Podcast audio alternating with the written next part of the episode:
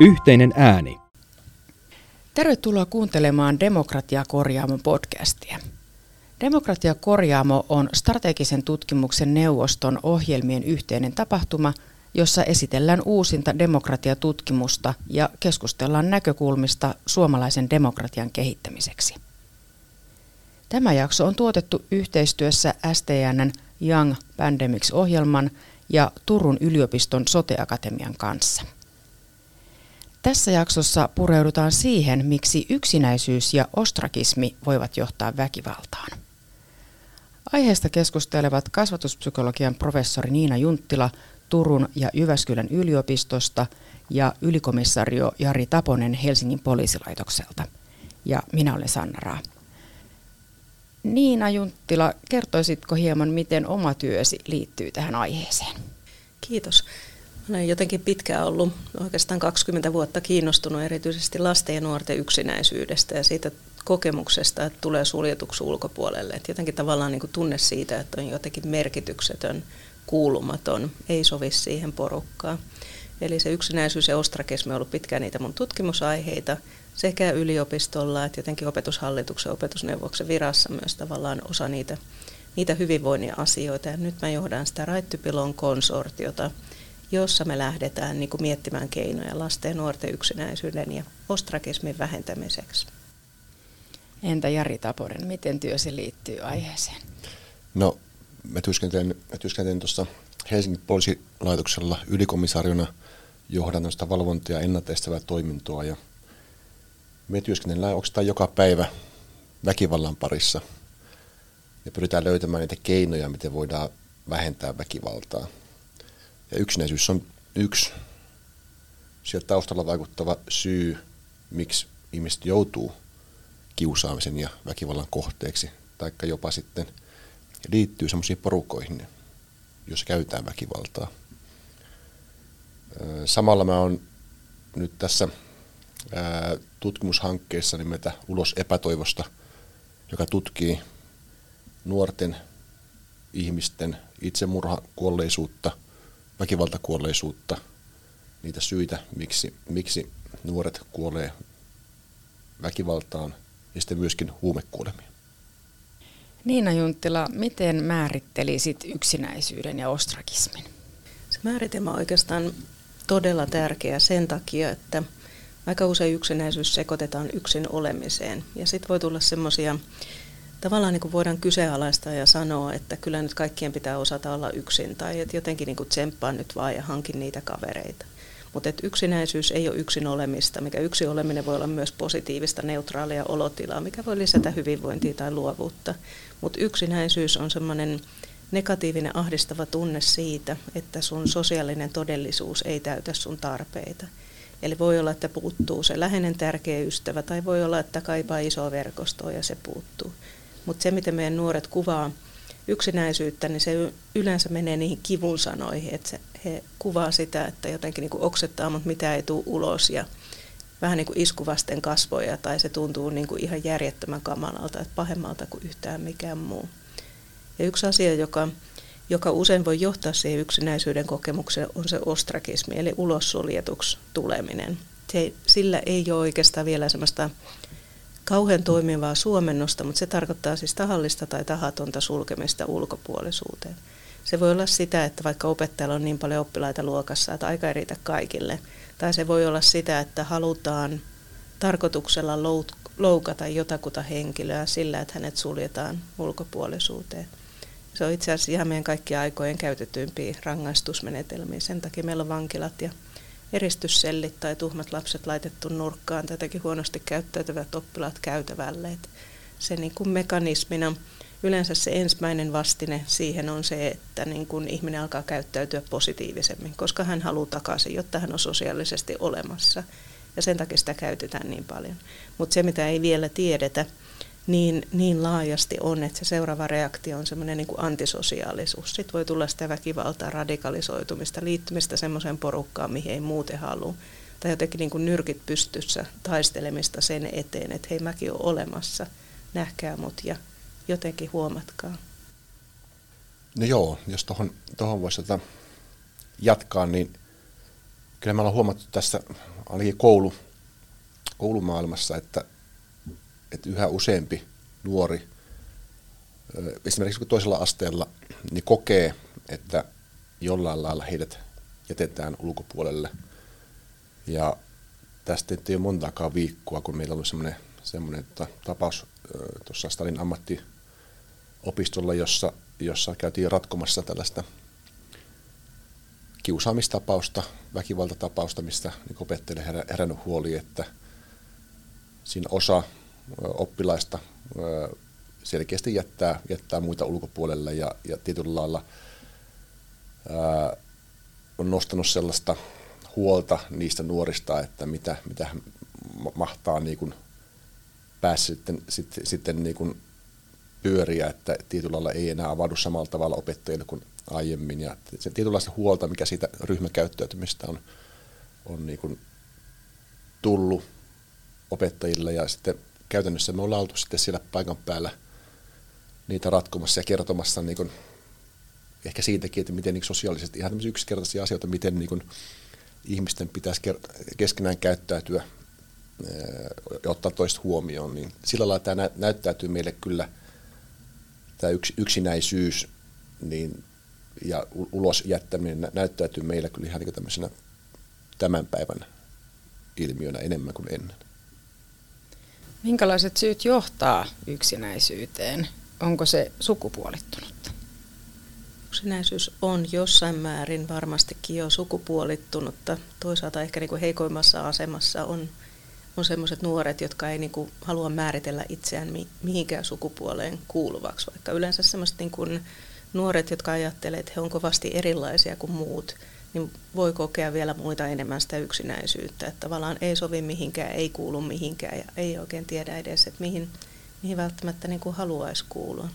Mutta yksinäisyys on myös sukupolvittaista. Eli siellä on aika selkeästikin periytyvyyttä vanhemmilta lapsille. Se voi olla joko niin kuin opittuja malleja, miten kotona käyttäydytään, tai sitten ihan tietynlaisia niin kuin geneettisiä ominaisuuksia, mitkä joidenkin tutkimuksen mukaan per, periytyy sieltä vanhemmilta lapsille, jotka siis vaikuttaa siihen, että miten sä havainnoit sosiaalisissa tilanteissa vaikka muita ihmisiä, tai miten sun fysiologiset reaktiot, minkälaisia reaktioita nousee siitä, että joku toinen katsoo sua päin tai joku lähenee sua, että onko se niin kuin pelottavaa vai ajatteleksä, että se on mahdollisuus siihen, siihen tilanteeseen. Mutta yksinäisyyteen on paljon syitä. Ehkä semmoinen niin julmin syy on ihan sattuma. Et sattumalta olet tietyllä luokalla tai muuta tietylle alueelle ja sitten sit ne muut päättääkin jotenkin sulkea sut ulkopuolisuuteen. Tai, tai semmoinen tyttöryhmä, että ei mahdu enää yksi yksi siihen mukaan. Tai jotenkin, no ei välttämättä ole kiinni sukupuolesta, eikä välttämättä ole siitä niin kuin, äh, ehkä muistakaan taustatekijöistä, mutta saattaa olla, että riskit on yleensä niin kuin jotenkin vähemmistöryhmillä aina suurempia. Ehkä tuosta vähemmistöryhmistä voisi napata kiinni sen verran, että, että selkeästi ihmisillä, kenellä ei ole täällä valmiina kovin vahvoja sosiaalisia verkostoja, niin jää meidän huomioiden mukaan niin paljon helpommin sitten näiden Suomessa tai vallitsevien sosiaalisen verkostojen ulkopuolelle, että niin helposti ei löydy niitä ystäviä. Sitten mä mietin sitäkin, että miten tämä mahtaa kokonaisuudessaan liittyä jopa tämmöiseen alueellisen eriarvoistumiseen, että miten koetaan, että onko tarpeeksi hyvä ää, asumaan vaikka toisella mm, asuinalueella, että meillähän on sellaisia nuoria, asuu pääkaupunkiseudulla ja, ja Helsingissä, mitkä ei koskaan käynyt esimerkiksi Helsingin keskustassa. Ja pelkästään sen takia, että he ei koe, että he jollain lailla olisivat hyväksyttyjä menemään sinne. Että eräs opettaja, opettaja tosiaan oli kysynyt ö, luokalta, että kuinka moni on käynyt ravintolassa koskaan syömässä, niin luokasta nousi kaksi kättä ylös. Ja opettaja päätti, että nyt hän vie nämä lapset keskustaan, varasivat pöydän, pöydät sieltä ja menivät sinne keskustaan ravintolaan, niin tytöt jäi sinne ulkopuolelle, osa tytöistä ja sanoi, että ei, eihän he voi tulla tänne syömään tänne ravintolaan, missä on noin niin kuin hienoja ihmisiä, että he ei niin kuin pitäneet itsensä sillä lailla samanarvoisina, että tietyllä lailla tämä ei välttämättä ihan suoraan me ehkä tähän, tähän määritelmän piiriin, mutta tämä voi myöskin johtaa tällaiseen lopputulemaan, että ei pidä itseään ehkä niin muiden arvoisena, että ei hyvä, tuntee ainakin siitä, että ei kuulu joukkoon. Entä koronapandemia, millä tavalla se vaikutti yksinäisyyteen ja onko vielä jotain sellaista, sellaisia seuraamuksia, mitä ei olla vielä nähty? No koronapandemia selkeästi näkyy ainakin näkyy niin tutkimustuloksissa ja, ja näkyy sitten käytännössä myöskin, että, että yksinäisyys on lisääntynyt nuorilla. Taisi olla kouluterveyskysely, mikä sattui just siihen pandemia-aikaan 2021, niin siinä näkyy aivan selkeästi varmaan monessa kaupungissa, ainakin pääkaupunkiseudulla se, että, että, että nuoret, etenkin tytöt, tuntu kokevan huomattavasti useammin yksinäisyyttä kuin on aiemmin. Se on toisaalta selvää, että jos sosiaaliset suhteet on ollut kouluun liittyviä ja, ja harrastuksiin liittyviä, ja kun ne kaikki laitetaan kerralla kiinni ja sitten olet ainoastaan vaan kotona neljä sinne sisällä, niin, niin, niin välttämättä se sosiaalinen media ei korvaa sitä yksinäisyyden tunnetta. Paljon, ja someahan paljon aina parjataan, että se on kaiken pahan alku ja juuri, mutta mä luulen, että kuitenkin pandemian aikanakin se oli ehkä monelle tietyllä lailla henkireikä, että pääsi sosiaalisia suhteita käyttämään. Ja taitaa se nuorille, nuorille olla noin yleensä nyt tänä päivänäkin, että sitä kautta niitä ystäviä paljon tai kontakteja haetaan ja saadaankin. Just näin kuin Jari sanoi, se oli siellä tota, kouluterveyskyselyssä, vaikka, vaikka lukiolaisnuoria, jos ajatellaan, niin oli pitkään siellä 10 prosentin kieppeillä semmoista toistuvaa yksinäisyyttä kokevat. Ja silloin toisena koronakeväänä, eli 21, niin silloin se nousi sinne 18 prosenttiin, joka oli aika niin kuin järkyttävän korkea luku. Ja silloin vielä ehkä OECD-raportissa ja monessa niin kuin vaikka lapsistrategian koronatyöryhmän loppuselvityksessä, niin huomattiin, että tilanne on tosi paha tällä hetkellä, mutta oli vielä semmoinen optimistinen oletus siitä, että kun rajoitukset puretaan ja palataan normaaliin, niin tilanne palautuu. Mutta nyt ne luvut, mitä vaikka viime syksynä, tänä keväänäkin on kerätty, niin eri selvityksistä, niin ei olla palattu alaspäin sieltä niin kuin korkeimmista luvuista. Oikeastaan päinvastoin siellä on osittain menty ylöspäin. Eli tällä hetkellä vaikka niin kuin 15-20-vuotiaista nuorista meidän School to Belong-selvityksen mukaan, niin siellä on neljännes kokee, että on jotenkin niin kuin enemmän ulkopuolinen kuin kokisi yhteenkuuluvuutta muiden kanssa. Sama neljännes kokee, että heillä ei ole porukkaa, johon he kuuluisivat. Ja vastaavasti neljännes kokee, että heillä ei ole ystävää tai ystäviä, joiden kanssa voisi jutella. Ne on todella vakavia lukuja, mutta mä ajattelin, että ehkä vielä vakavampi voi olla se, mitä viittasit kysymykseen, että onko jotain tulossa näistä nuorilta, kun heiltä kysyttiin myös keinoja selvitä siitä tilanteestaan niin siellä oli kokonaisuudessaan 38 prosenttia oli sitä mieltä, että he ei tiedä mitä he te- tekis, jotta he pääsevät tilanteesta ulos. Mutta kun katsottiin siinä 15-vuotiailla, niin se luku oli 30 prosenttia, jotka koki, että omat keinot ei riitä, mutta 20-vuotiailla oli lähes 80 prosenttia. Eli ne nuoret, jotka on pitkään nyt kärsinyt yksinäisyydessä ja joiden niin kuin osuus on jatkuvasti noussut, niin heillä alkaa ne omat keinot loppuu. Ja mun mielestä viimeistään nyt meidän aikuisten aika jotenkin niin kuin tarttua tilanteeseen, koska me tiedetään niitä niin kuin jotenkin vaikutuksia, paitsi siihen väkivaltaan radikalisoitumiseen, niin ahdistuneisuuteen, itsetuhoisuuteen, masennukseen, kaikenlaisiin mielenterveyden ongelmiin, jotka myös on niin kuin valtavasti kasvussa ja jotka maksaa myös tosi paljon. Ja itse asiassa puhuttiin tästä, miten aikuiset näkee nuoret ja nuorten käyttäytymisen vaikka julkisilla paikoilla, niin koronapandemian aikaan niin nuorethan katos katukuvasta täysin ja, ja kun he sinne palasivat, niin sitten alkoi jälleen se keskustelu, keskustelu siitä, että nyt meillä on kaduilla nuorisojengejä, katujengejä. Yleensäkin se, että nuoret kokoontu yhteen, niin se koettiin pelottavaksi. Ja, ja se on mielenkiintoista, miten aikuiset näkee tosiaan nuoret versus se, miten nuoret itse näkee oman tilanteensa. Nuorilla on tapana kerääntyä yhteen ikäistensä kanssa ja viettää aikaa ja nuorista lähtee melua paljon. Se mihin kokoontuu, niin siellä aina jotain tapahtuu. Mutta enemmän mä olen niin huolissani on ollut siitä, että silloin kun nuoret ei kokoontunut, että miten, kun tietyllä lailla he hävisi tutkasta kokonaan, hävisi opettajiltakin käytännössä semmoinen live-kohtaaminen, vaikka heillä kyllä sitten oli etä, etäkoulua, etäkoulua kävivätkin, niin kyllä mä enemmänkin olin, olin huolissa siitä, että miten niillä nuorilla silloin meni, meni, että kun ei ole sitä tavallista nuorten ryhmäkäyttäytymistä, siihen ei ole mahdollisuutta. Että mä luulen, että me, me näistä tällaisesta tämän pandemian tästä puolesta me tullaan näkemään vielä pitkään niitä lieveilmiöitä ja laineita vuosien päähän vielä, että mitä se aiheutti nuorten kasvulle ja tämmöiselle sosiaalisille suhteille ja, ja yleensäkin siitä, miten he käsittää, käsittelee niin muita ikäisiä ja muita ihmisiä.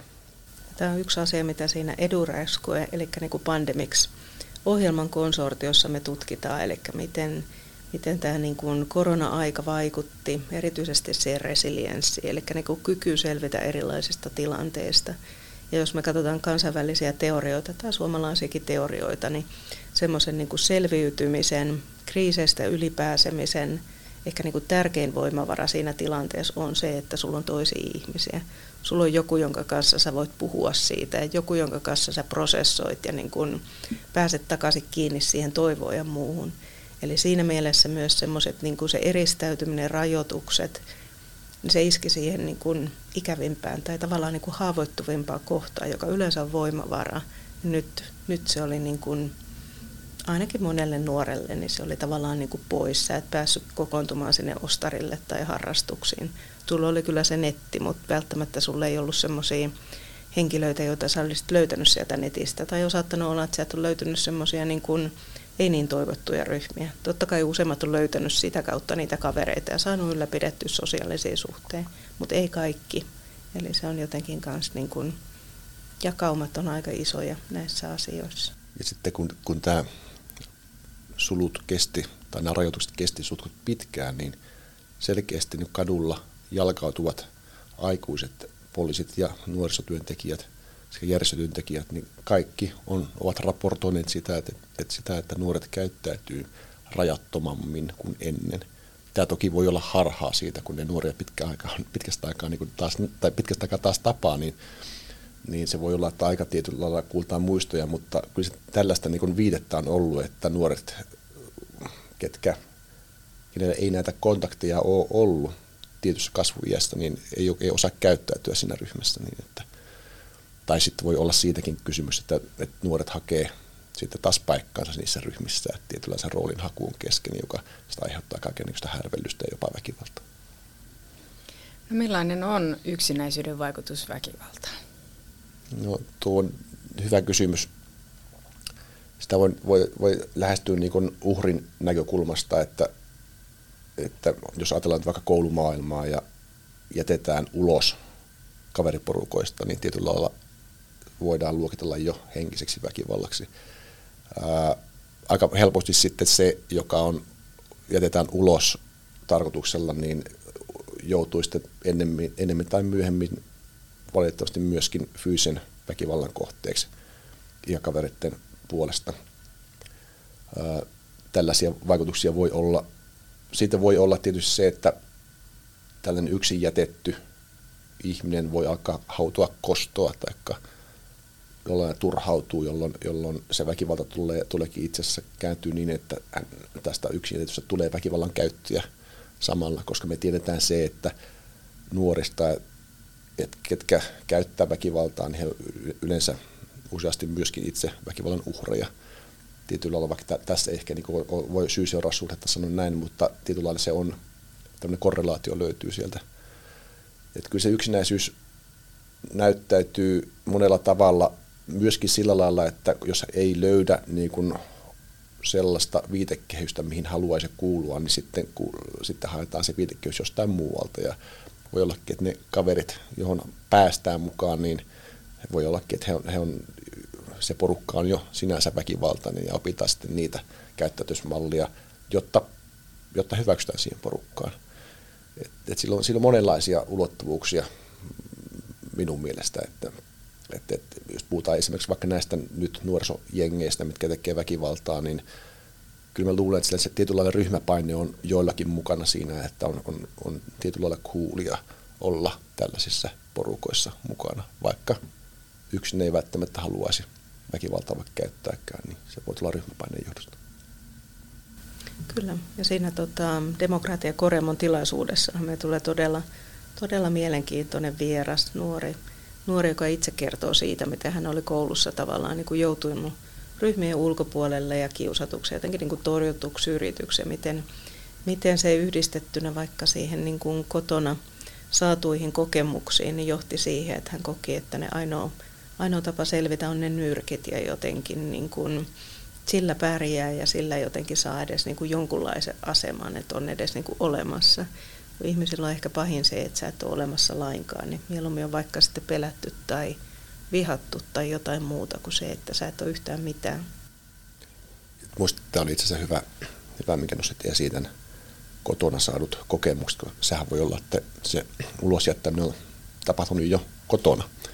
Kotoa lähtenyt, että tietynlainen välittämisen puute ja sitten sit se huomion haku on voinut lähteä sieltä kotonta jo ja, ja sitten siellä on voinut tulla vaikka väkivalta sitten ratkaisukeinoksi mukaan vanhemmilla ja, ja sitä sitten toistetaan samanlaista käyttäytymistä sitten mu- muiden nuorten kanssa.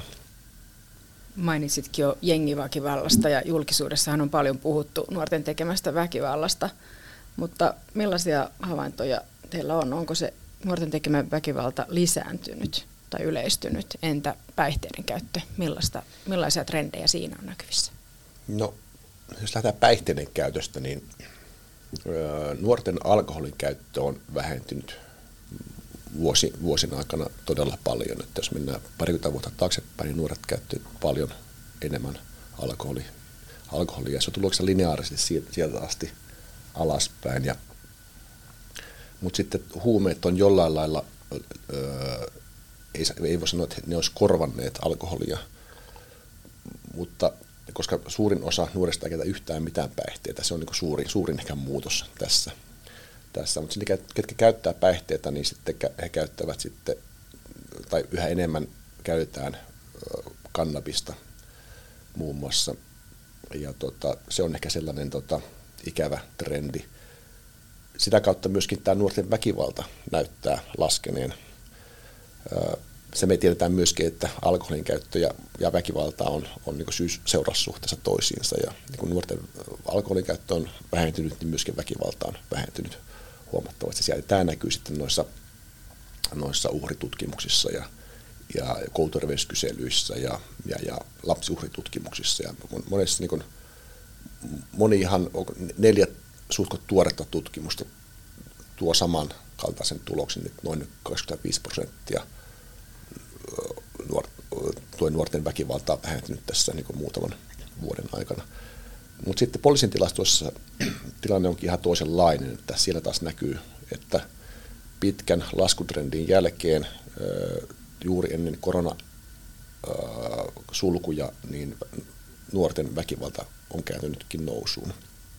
Ja tämä on tietynlainen mielenkiintoinen ilmiö, että, että siinä, siinä on monta selittävää syytä, että se voi olla niin, että ne nuoret, jotka tekevät rikoksia, he tekevät niistä aiempaa enemmän ja se näkyy poliisin tilastoissa.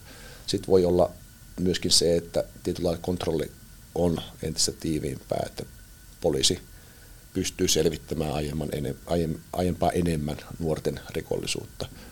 Sitten on myöskin se, että, että lastensuojelulaki on tehty muutoksia vuonna 2015 juuri silloin, kun alle 15-vuotiaiden väkivalta on lähtenyt nousuun, niin juuri silloin tehtiin sellainen muutos lastensuojelulakiin, jolloin, jolloin viranomaisten velvollisuudeksi tuli ilmoittaa poliisille, jos alle 18-vuotias on joutunut pahoinpitelyn kohteeksi.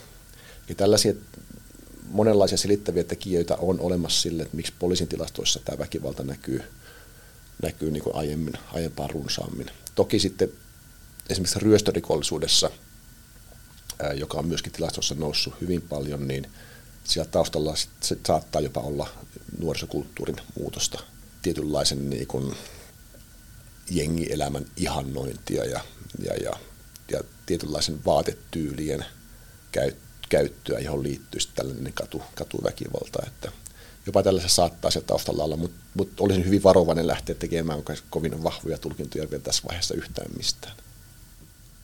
Entä millaisia toimenpiteitä yksinäisyyden lievittämiseksi on tehty?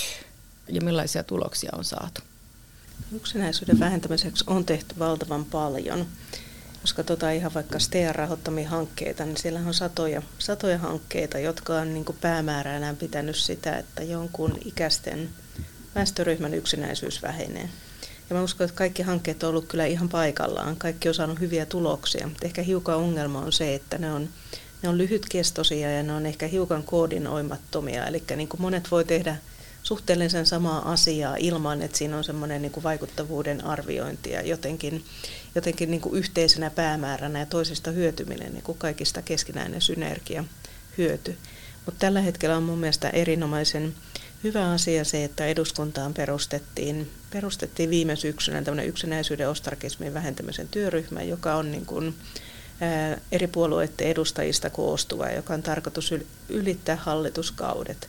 Ja heidän kanssa tehdään paljon yhteistyötä ja toivotaan nyt, että saadaan sitä, sitä niin kuin varhaista puuttumista vahvistettua. Meidän Raittypilon konsortion osalta tietenkin niin kuin erityisesti lapset ja nuoret, mutta myös kaikki niin kuin muun ikäiset. Että jos, jos sä vaikka autat tai jotenkin niin kuin saat järjestettyä toimintaa äidille, joka on raskaana tai jolla on pieniä lapsia ja on sen takia siellä kotona ja yksinäisyys voinut lisääntyä, niin ainahan se näkyy myös tulevissa sukupolvissa. Eli jos me kyetään, pystytään auttamaan vaikka pienten lasten äitiä, niin silloin me autetaan samalla näitä lapsia ja heidän tulevaisuutta aina siitä, siitä eteenpäin.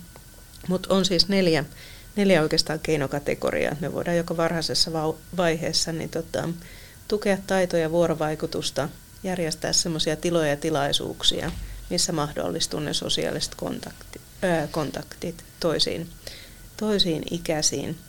Sitten se seuraava keino on näitä sosioekologisia interventioita, mitä käytetään, niin kun se on ehkä kaikkein vaikein jossakin määrin. Toisaalta se olisi ehkä niin kuin hyvin, hyvin tehokas. Eli siinä ajatuksena on, että miten me voidaan muuttaa ryhmää. Ei pelkästään vaikka sitä nuorta, joka kokee yksinäisyyttä ja ulkopuolisuutta, ei pelkästään niin, että hänen tarvitsee muuttua, vaan miten me muut voitaisiin muuttua, toimia toisin, jotta me nähdään, kohdataan muita ihmisiä. Mitä meidän palvelujärjestelmät voisi vaikka varhaiskasvatuksessa, esiopetuksessa, perusopetuksessa, harrastuksissa, ihan kaikissa toimissa niin tehdä toisin, jotta jokainen kokisi, että hän tulee jotenkin kuulluksi ja kohdatuksi. Ne on niitä sosioekologisia interventioita, mutta jos oikeastaan niin näitä kahta tai kolmea ensimmäistä keinoa ei käytetä, niin silloin me tarvitaan hyvin semmoisia intensiivisiä, pitkäjaksoisia yksilötason interventioita, mitkä yleensä perustuu vaikka kognitiiviseen psyko- tai käyttäytymisterapiaan, mutta mitkä tarkoittaa sitä, että siihen on niin kuin henkilön sitouduttava pitkäksi aikaan. Se voi olla todella vaikeaa silloin, jos niin kuin näkee maailman ja niiden silmälasien läpi, että kaikki vihaa mua, niin miksi, miksi mä en vihaisi muita tai miksi mä en kostaisi muille sitä, että ne satuttaa mua jatkuvasti. Koska se kipu, joka siitä yksinäisyydestä tai ulkopuolisuudesta tulee, niin se on ihan sama kuin se, tai niin kuin aktivoituu samalla alueella meidän aivoissa kuin fyysinen kipu. Niin silloin tarvitaan tosi, tosi voimakkaita toimenpiteitä just sen niin kuin ahdistuneisuuden, masentuneisuuden, radikalisoitumisen riskiä ja semmoista niin kuin väkivaltaisten ääritekojen ennaltaehkäisemiseksi. Kaikki näitä tarvitaan, mutta mä jotenkin niin kuin vahvasti ajattelen, että jos me panostettaisiin enemmän niihin varhaisiin asioihin, siihen niin kuin yhteisöllisyyden osaamiseen, miten kohdellaan toisia, miten panostetaan aikaa lapsiin ja nuoriin, paitsi tietenkin niin kuin kotona, niin koulussa, varhaiskasvatuksessa, kaikissa muissa yhteisöissä. Ja miten me arvostetaan heitä vaikka kadulla kohda, kohdatessa, niin mitä Jari toi esille, niin ei silleen, että me suljettaisiin silmämme tai käännetään katseemme pois, jos on ryhmä nuoria, jotka on vaikka vähän kovaa äänisiä. Pitäisi ehkä enemmänkin niin kuin peukuttajalla iloisia siitä, että he on kokoontunut yhteen ja heillä on jotain, jotain kivaa siinä niin kuin tekemisessä. Eli meillä on paljon kyllä myös tämmöistä niin kuin asennemuutosta, mitä me tarvittaisiin ihan resurssien lisäksi. No joo, kyllähän tuossa Niina tyhjensi pankin aika hyvin. Ja jos katsotaan poliisin silmin, niin ja puhutaan siitä yksinäisyydestä ja väkivallasta, niin tietysti me aina kiinnitetään huomiota siihen, että miksi joku käyttäytyy väkivaltaisesti pyritään löytämään ne, syyt ja niihin on tietynlaisia erilaisia keinoja, mutta kaikissa niissä toistuu se, että, että poliisi ei yksinään pysty tekemään sitä työtä, vaan tarvitaan aina, aina siihen niin muita kumppaneita, on sitten viranomaiset tai järjestökumppaneita tai sitten ihan niin nuorten vanhempia, että tietyllä löydetään se syy, miksi, miksi vaikka jos se johtuu siitä ulos sulkemisesta tai tämmöinen joku kiusaaminen siellä taustalla, niin pyritään ratkaisemaan ne vaikka yhdessä koulujen kanssa. Ja meillähän on Helsingissä erilaisia malleja, kuinka koulukiusaamiseen vaikka, vaikka puudutaan. Ja ääritapauksessa sitten poliisi on mukana sitten niissä sel- selvityksissä. mutta niin tämä pandemia-aika opetti sen kyllä, että, että jos nuorilla ei ole niitä tilaisuuksia, paikkoja, mihin he voi kokoontua harrastamaan tai viettää aikaa, niin, niin olla, ollaan niin ongelmissa. Et periaatteessa tällaisten tietynlaisten, tietynlaisten yksinkertaisten asioiden ylläpitäminen ja, ja luomalla niitä tilaisuuksia paikkoja, jos nuoret pystyy kokoontumaan toteuttamaan itseään ja, ja olemaan omia itseään, itseään niin, niin kyllä niin kuin siitä, jos lähdetään liikenteeseen, ja, ja ne on sellaisia kaikille saavutettavia paikkoja, ja kuka mistäkin on sitten kiinnostunut, niin, niin tota, se on varmaan se lähtökohta. Jos puhutaan tästä ulos epätoivosta tutkimushankkeesta, niin siinähän ehkä mennään hieman pidemmälle ja selvitellään tosiaan sitten niitä, että mitkä, mitkä syyt on johtanut vaikka itsemurhaan. Meillähän nuorten itsemurhat on ollut, ollut pitkään vuosia laskussa, kunnes taas muutama vuosi sitten nekin on kääntyneet nousuun. Ja mikä on hälyttävintä, niin, niin 15-19-vuotiaalla niin pojilla niin itsemurha on yleisin kuolinsyy. Ja se on minusta aika hälyttävä asia ja, ja itse asiassa tutkimuksen, tutkimuksen arvoinen paikka, että miksi näin on ja, ja jotain meidän, meillä on pielessä, kun samaan aikaan sitten meillä niin nuorten huumekuolemat on voimakkaassa kasvussa ja siinäkin me taidetaan olla EUn johtaja ää, tällä saralla, että, että kyllä meillä paljon tässä yhteiskunnassa on tekemistä, että me päästään niin semmoiseen semmoisen tilanteeseen me voidaan sanoa, että oikeasti varustaa meidän nuoria, että meidän palveluverkosto pystyy auttamaan näitä. Ja nimenomaan niin, että ei vaan suljeta silmiä niiltä, keneltä menee, kenellä menee huonosti. Ja ketkä on sitten yksinäisyydessään saattaa hakea sitä ratkaisua tällaisella keinolla, että päihteiden huumeiden käytöllä tai sitten päätyy jopa, jopa itsemurhaan. Reisa sanoisi mun mielestä aivan olennaisen tärkeä asia, tämmöinen niin poikkisektoriaalinen yhteistyö, tai että mikään taho ei pysty yksinään, yksinään asiaa hoitamaan. Että meillä on vähän liikaa ehkä semmoinen kulttuuri, että nuorten ongelmista syytetään vaikka koteja tai syytetään kouluja tai jotain perusopetuksen opetussuunnitelman perusteita tai jotain tiettyä yksittäistä lakia tai poliisin resursseja tai, tai mitä tahansa niin kuin yksittäisiä asioita. Mutta ei me päästä niin kuin yksittäisiä asioita – Siis niin kuin yhtä asiaa muuttamalla me ei saada tätä isoa ongelmavyyhtiä millään lailla ratkaistua.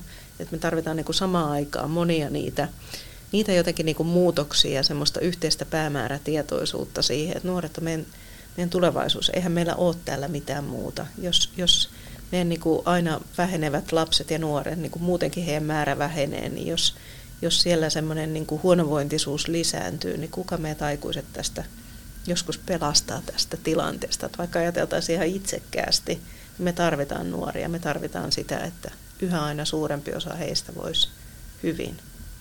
Ja välillä tuntuu siltä, että me itse keski unohdetaan, että me ollaan oltu nuoria myös. Juuri näin. Kiitos paljon keskustelusta Niina Junttila ja Jari Taponen. Keskustelussa mainittuja hankkeita voi seurata Twitterissä tunnuksella at rtob-research ja at ulos epätoivosta. Turun yliopiston soteakatemia löytyy Twitteristä nimellä at utu-sote. Yhteinen ääni.